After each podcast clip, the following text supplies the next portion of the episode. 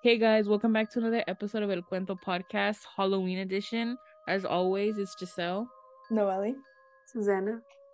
Today we have something different in store for you guys. We thought about putting a twist to our original episodes by stepping into the realm of fairy tales. I feel like when we usually mention fairy tales, we tend to think about children and how they're specifically for them. But in reality, as we dive deeper into this rabbit hole, to find that this is not always the case. I feel like these sort of stories are told to keep kids calm and get them ready for bed, so it tends to be very lighthearted and usually ends on a happy note, majority of the time. Usually, if it's scary or doesn't end on such a good note, we expect for it to close off in a more anticipatory note, and it tends to be seen as a scary story, not so much a fairy tale.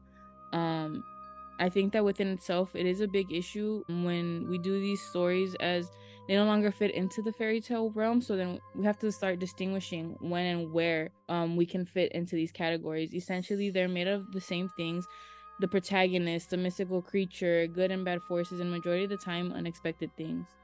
That's a good point. I haven't really thought about the whole concept or aspect of categorizing things. It's really interesting because when you do you really draw the line to say, oh, this doesn't pertain in this subcategory, but this does, you know? Yeah, it's really weird. Like, we usually don't know the specific boundary that these fairy tales can push. I mean, I was having a conversation with my dad earlier talking about um, Hansel and Gretel. Um, I don't know if you guys heard about it, but I'll go into it um, in a second. But I told them about the story, and they were basically saying how this is not a fairy tale because of the gruesomeness. But we've seen this so many times, and these fairy tales are not put into light. Why do you think that is? Uh, I feel like most people won't consider them a fairy tale because fairy tales are associated like a lot with kids. So if they're not appropriate for them, like they're not going to be considered. Yeah. I think that when we see fairy tales that end this way, like we tend to identify them as scary stories, not so much fairy tales. And I think it's similar to what Susanna was talking about. It's more so how appropriate it is for um, kids. I don't feel that necessarily that genre is solely that. I think that there are various branches that come out of this. I think it's just a misinterpretation that we've um, come to de- develop over the years. In correlation to that, there's actually this writing duo that go by the name of Brothers Grimm and they publish various fairy tales and it's mostly about like more gruesome aspect. And they intended their audience to be more educated people on fairy tale matters but the people who ended up buying the majority of their copies were actually parents and they're the ones that started to tell these stories to their kids.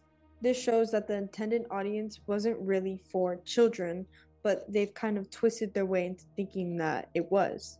Bringing back Hansel and Gretel, which is one of the more well known fairy tale stories out there, which is also written by Brothers Grimm. Um, I don't know if you guys have heard of this, but the Hansel and Gretel story goes like this The story of Hansel and Gretel is a family that lives in a forest. The father is very poor with a wife and two children. This family is so poor that there are times when they cannot provide food for the family. The wife thinks abandoning their kids in the forest will solve this problem. While the father is hesitant and does not like this idea, he still follows the wife's plan. The first time they act on their plan is unsuccessful because the kids hear about it and leave a trail of pebbles to find their way back. Unfortunately, Hansel and Gretel are unprepared the second time and lose themselves in the forest because they made their trail back out of bread.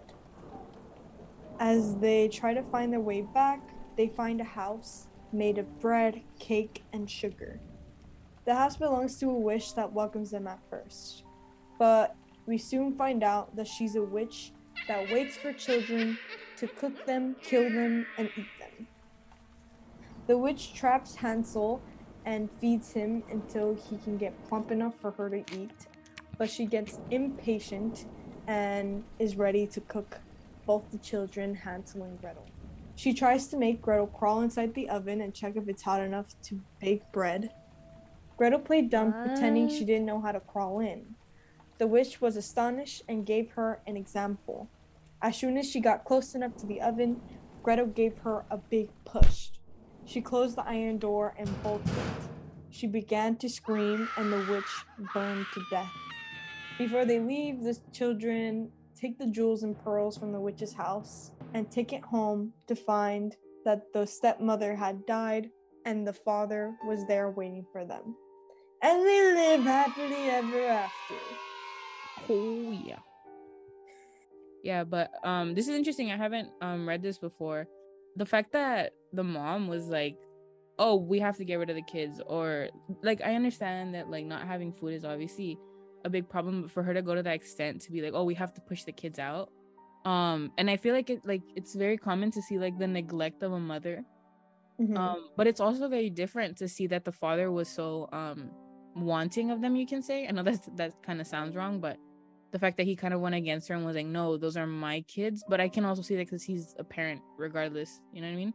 Yeah. I mean, when I first read it, I think I was more com- not really confused, but it definitely broke the social standard of him being kind of more weak compared to the wife. Like he Right. wasn't the dominant one in the relationship. Mm-hmm. I think it goes to show the different ways that children were seen back then during like the time period that tales were like rewritten by the Brothers Grimm.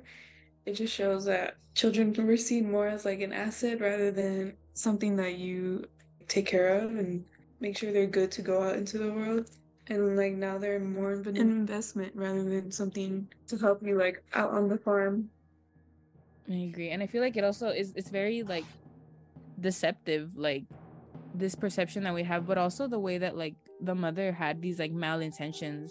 So that within itself is very, it's very shocking, especially because people always talk about oh women have like this motherly nature, and like despite her not being their like biological mom, I think doing that is still cruel because they're children, they're innocent. You know what I mean? Yeah. And with Hansel and Gretel becoming so popular, it has influenced society and maybe influenced people's opinions and perspective on women, especially because they did make the women a witch and they kind of reinforced this kind of image of a mom, a mother figure, especially because of how relatable this story is. Bringing up poverty, some extent cannibalism, child abandonment. I so true. Like parents can abandon you at any point, especially the closest people that like you love. Right.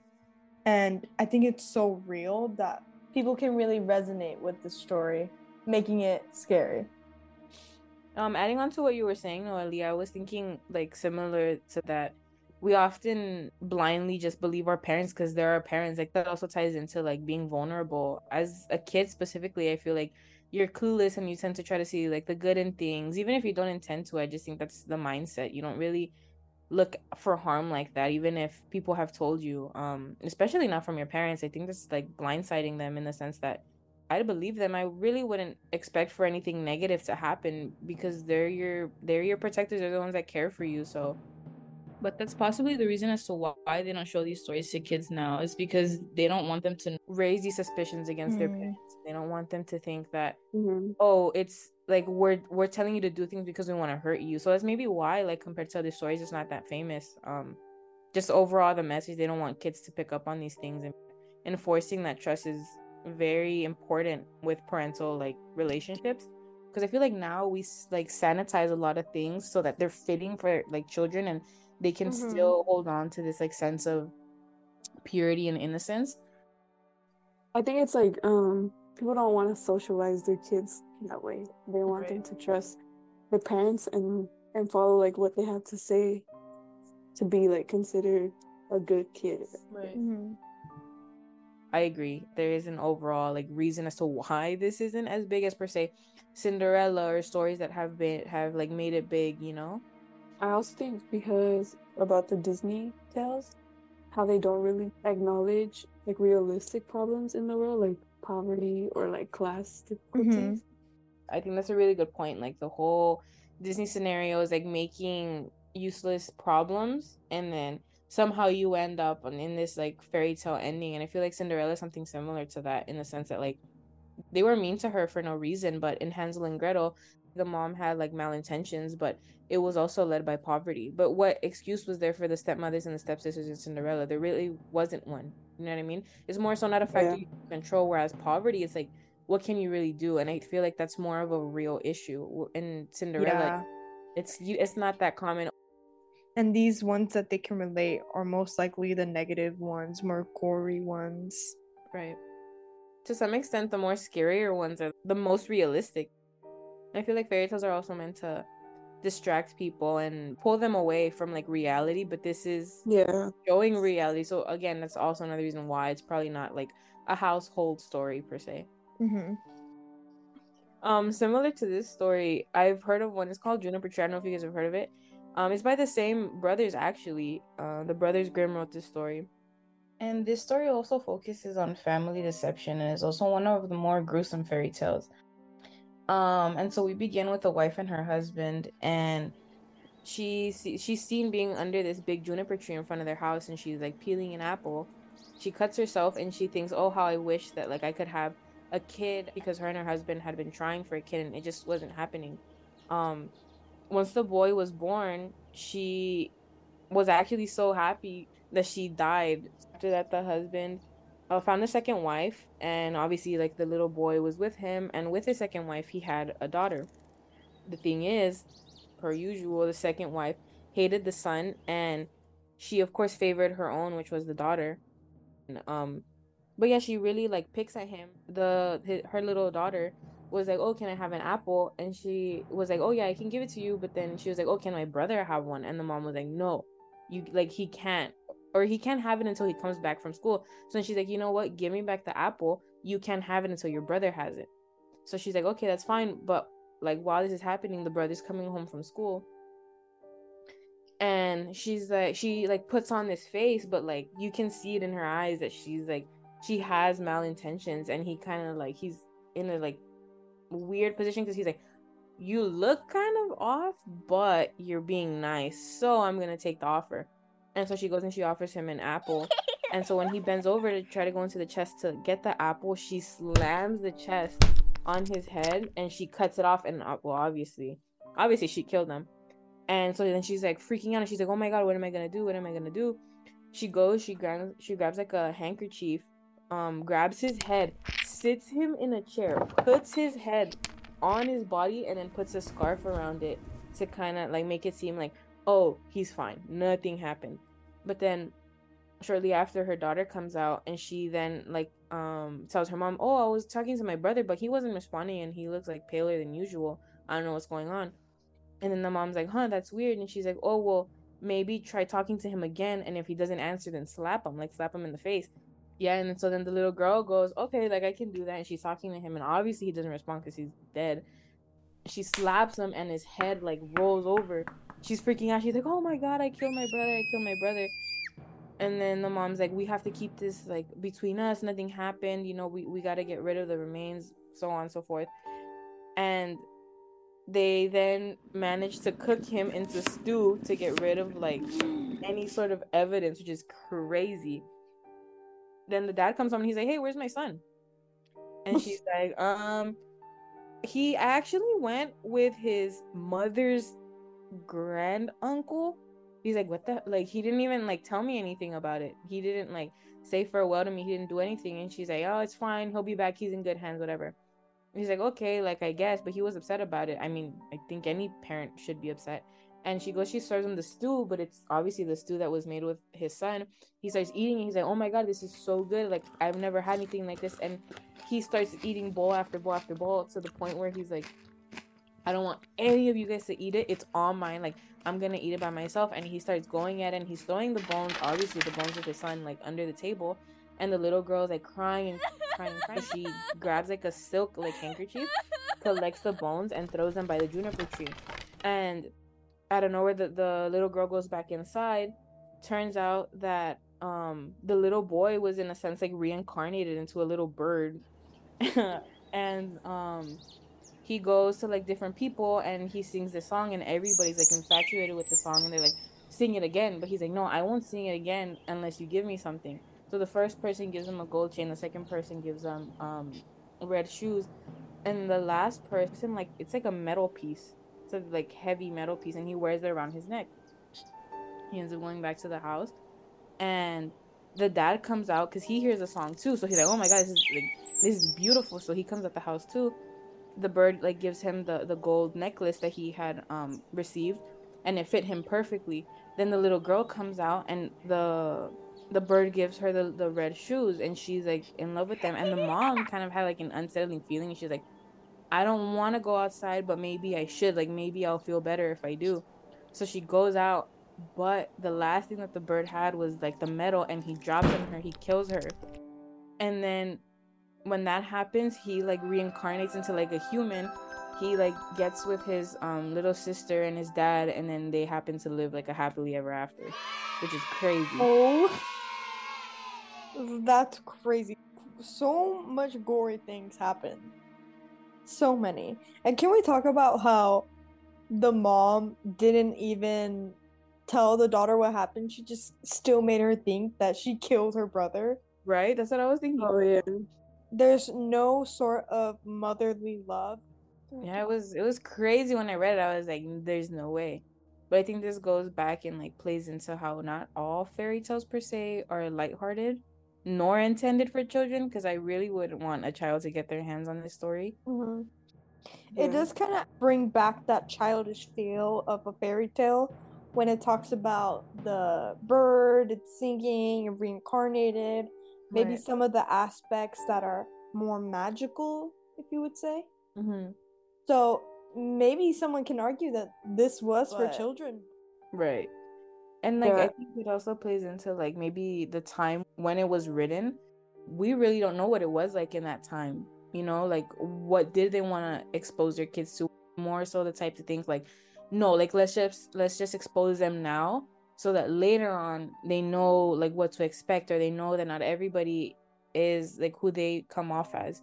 Teaching them not to trust everyone. Exactly. I also think like if they were sharing this story with kids, would it also be teaching children that revenge is something like a good thing? That Hmm, I didn't think about that. That's a good point. that is a good point. Because he does, he ends up killing the mother Right. after she had like gotten rid of him. Mm-hmm. So I would say like it's revenge on his end. Right. But is that really something that like should be taught to younger like readers? Right. Revenge and karma are definitely prevalent. Yeah. Mm. Well, maybe that could be like the happy ending to it, like the whole karma aspect, as far as like you do good, you receive good, you do bad, you're gonna receive bad, you know? And that Mhm. within itself is a lesson, I feel.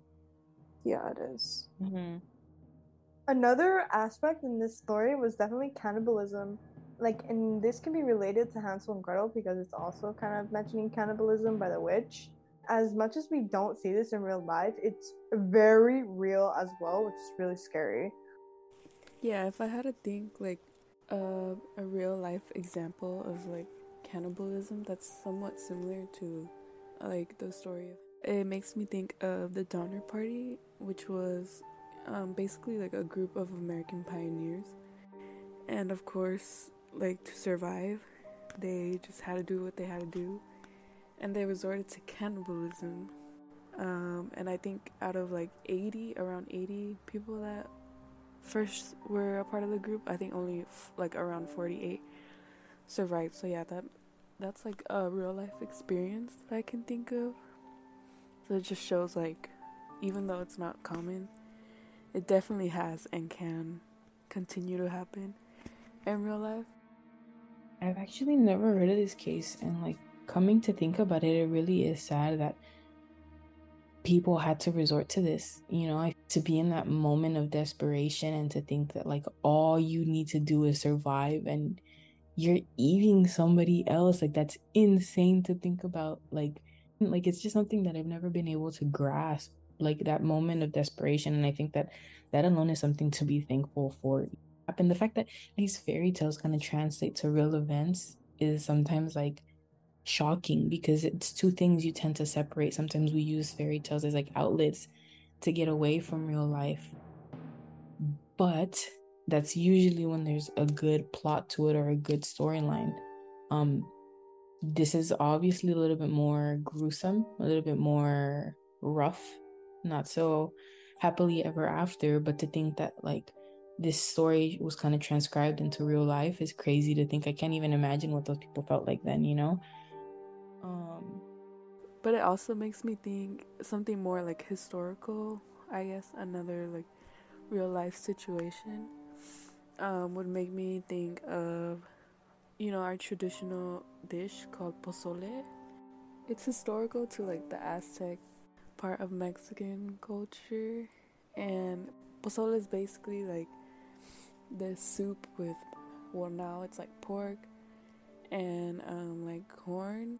But historically uh, it was actually made out of human sacrifices.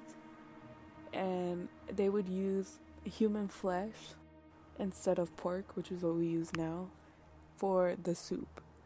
Which is some which is just something random that made that like uh, what Noelle said um, about how it's it's not really common in real life, but it's definitely a real situation. So that those are the two things that came to mind when she mentioned that. That that is absolutely crazy. This is one of my favorite dishes. I always ask my mom, like, can you please make it? Can you please make it? Can you please make it? But I never knew the origin of it.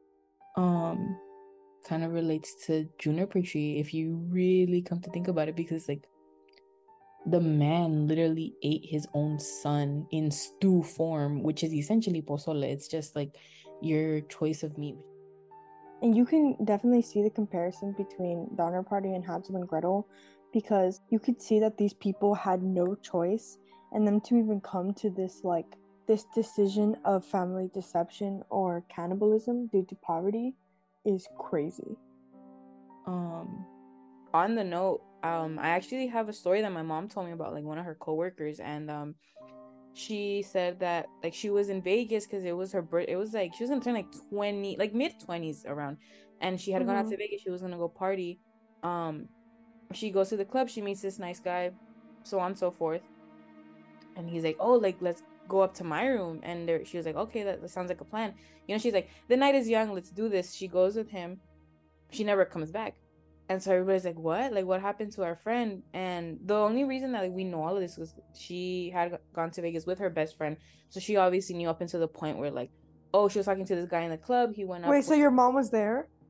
No it, it was my mom's friend. Oh okay okay. Yeah. And um so then her friend started telling her like oh like we were together you know like everything was fine. She met this guy they went up. She never came back down and we were worried because we are like hey what's wrong? We kept calling her phone nothing was happening. So then at this point everybody's like on their toes about it and they're like what's going on? Turns out comes out like a couple a couple nights later he himself the guy that she had went out with was a cannibal and he like slaughtered her in the room and he essentially like saved their saved her parts like in the freezer and like so on and so forth and it obviously took a toll on like my mom because she knew her like on a personal note and she knew her best friend and so you know hearing that story was very like very rough you know?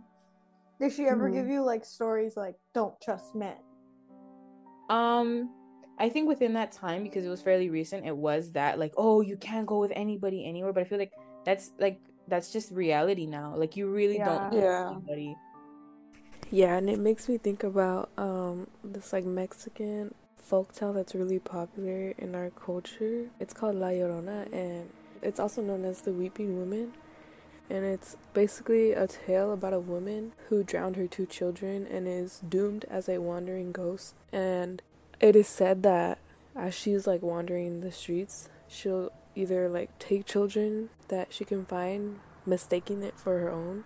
Going back to what Giselle said about not being able, like, you never know who you can trust, it just made me think about that, especially because, you know, she was a mother.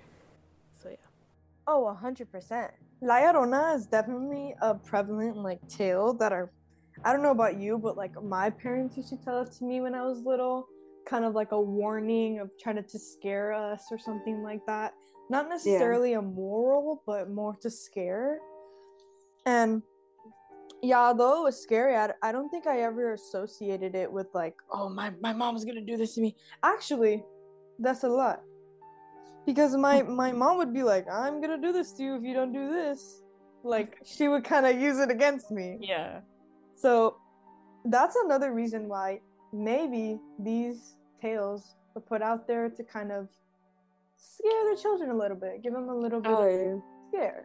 Or like how, like our like Mexican moms are Mm-hmm. usually like, oh, if you do this, that man's gonna take you. Yeah. yeah. I feel yeah, like it's kind of like lot. that. And that kind of ties into the Mhm. stories. Like even your parents can like do these things. You know what I mean? It's it really is crazy to think about. And it's so weird breaking that line between fairy tales and reality because things like cannibalism, murders within families, and child abandonment is not something that you really think about on a daily basis. And when you hear these things in fairy tales, they make it kind of seem like these things don't necessarily happen as often. And that's why they're being surrounded by different magical conventions and are in these tales because it's imaginative. But no, they can really happen, which is crazy. Yeah. Yeah, I feel like when they're included in stories, it's kind of to me it almost seems like it's sugarcoating normal. it a little bit. yeah, like like they're not so shocked by it. Yeah. These stories that we mentioned definitely support the idea that although these fairy tales are horror, gruesome, more relatable, that makes them more prevalent to not being told, but they are still considered fairy tales. They're still considered fairy tale because they include like the magical elements throughout the story and then also I guess a happy ending in both stories. And with these realistic fairy tales being the horror ones with more gruesome aspects, including poverty and family deception, we need to stop limiting ourselves to what makes a fairy tale and the audience that it's for. Yeah. Fairy tales aren't always intended for a kid audience, and there's actually more than happy endings. And a lot of the times, the events that happen in those stories um, can parallel what happened in real life. So it really is just a matter of being cautious and taking from these stories what you will and what applies to your situation. And just like these fairy tales have taught us, the only people who can betray us are the ones we trust. That concludes this episode of El Cuento. Thank you guys for listening. We'll hope to see you next time or hear you next time. Bye bye.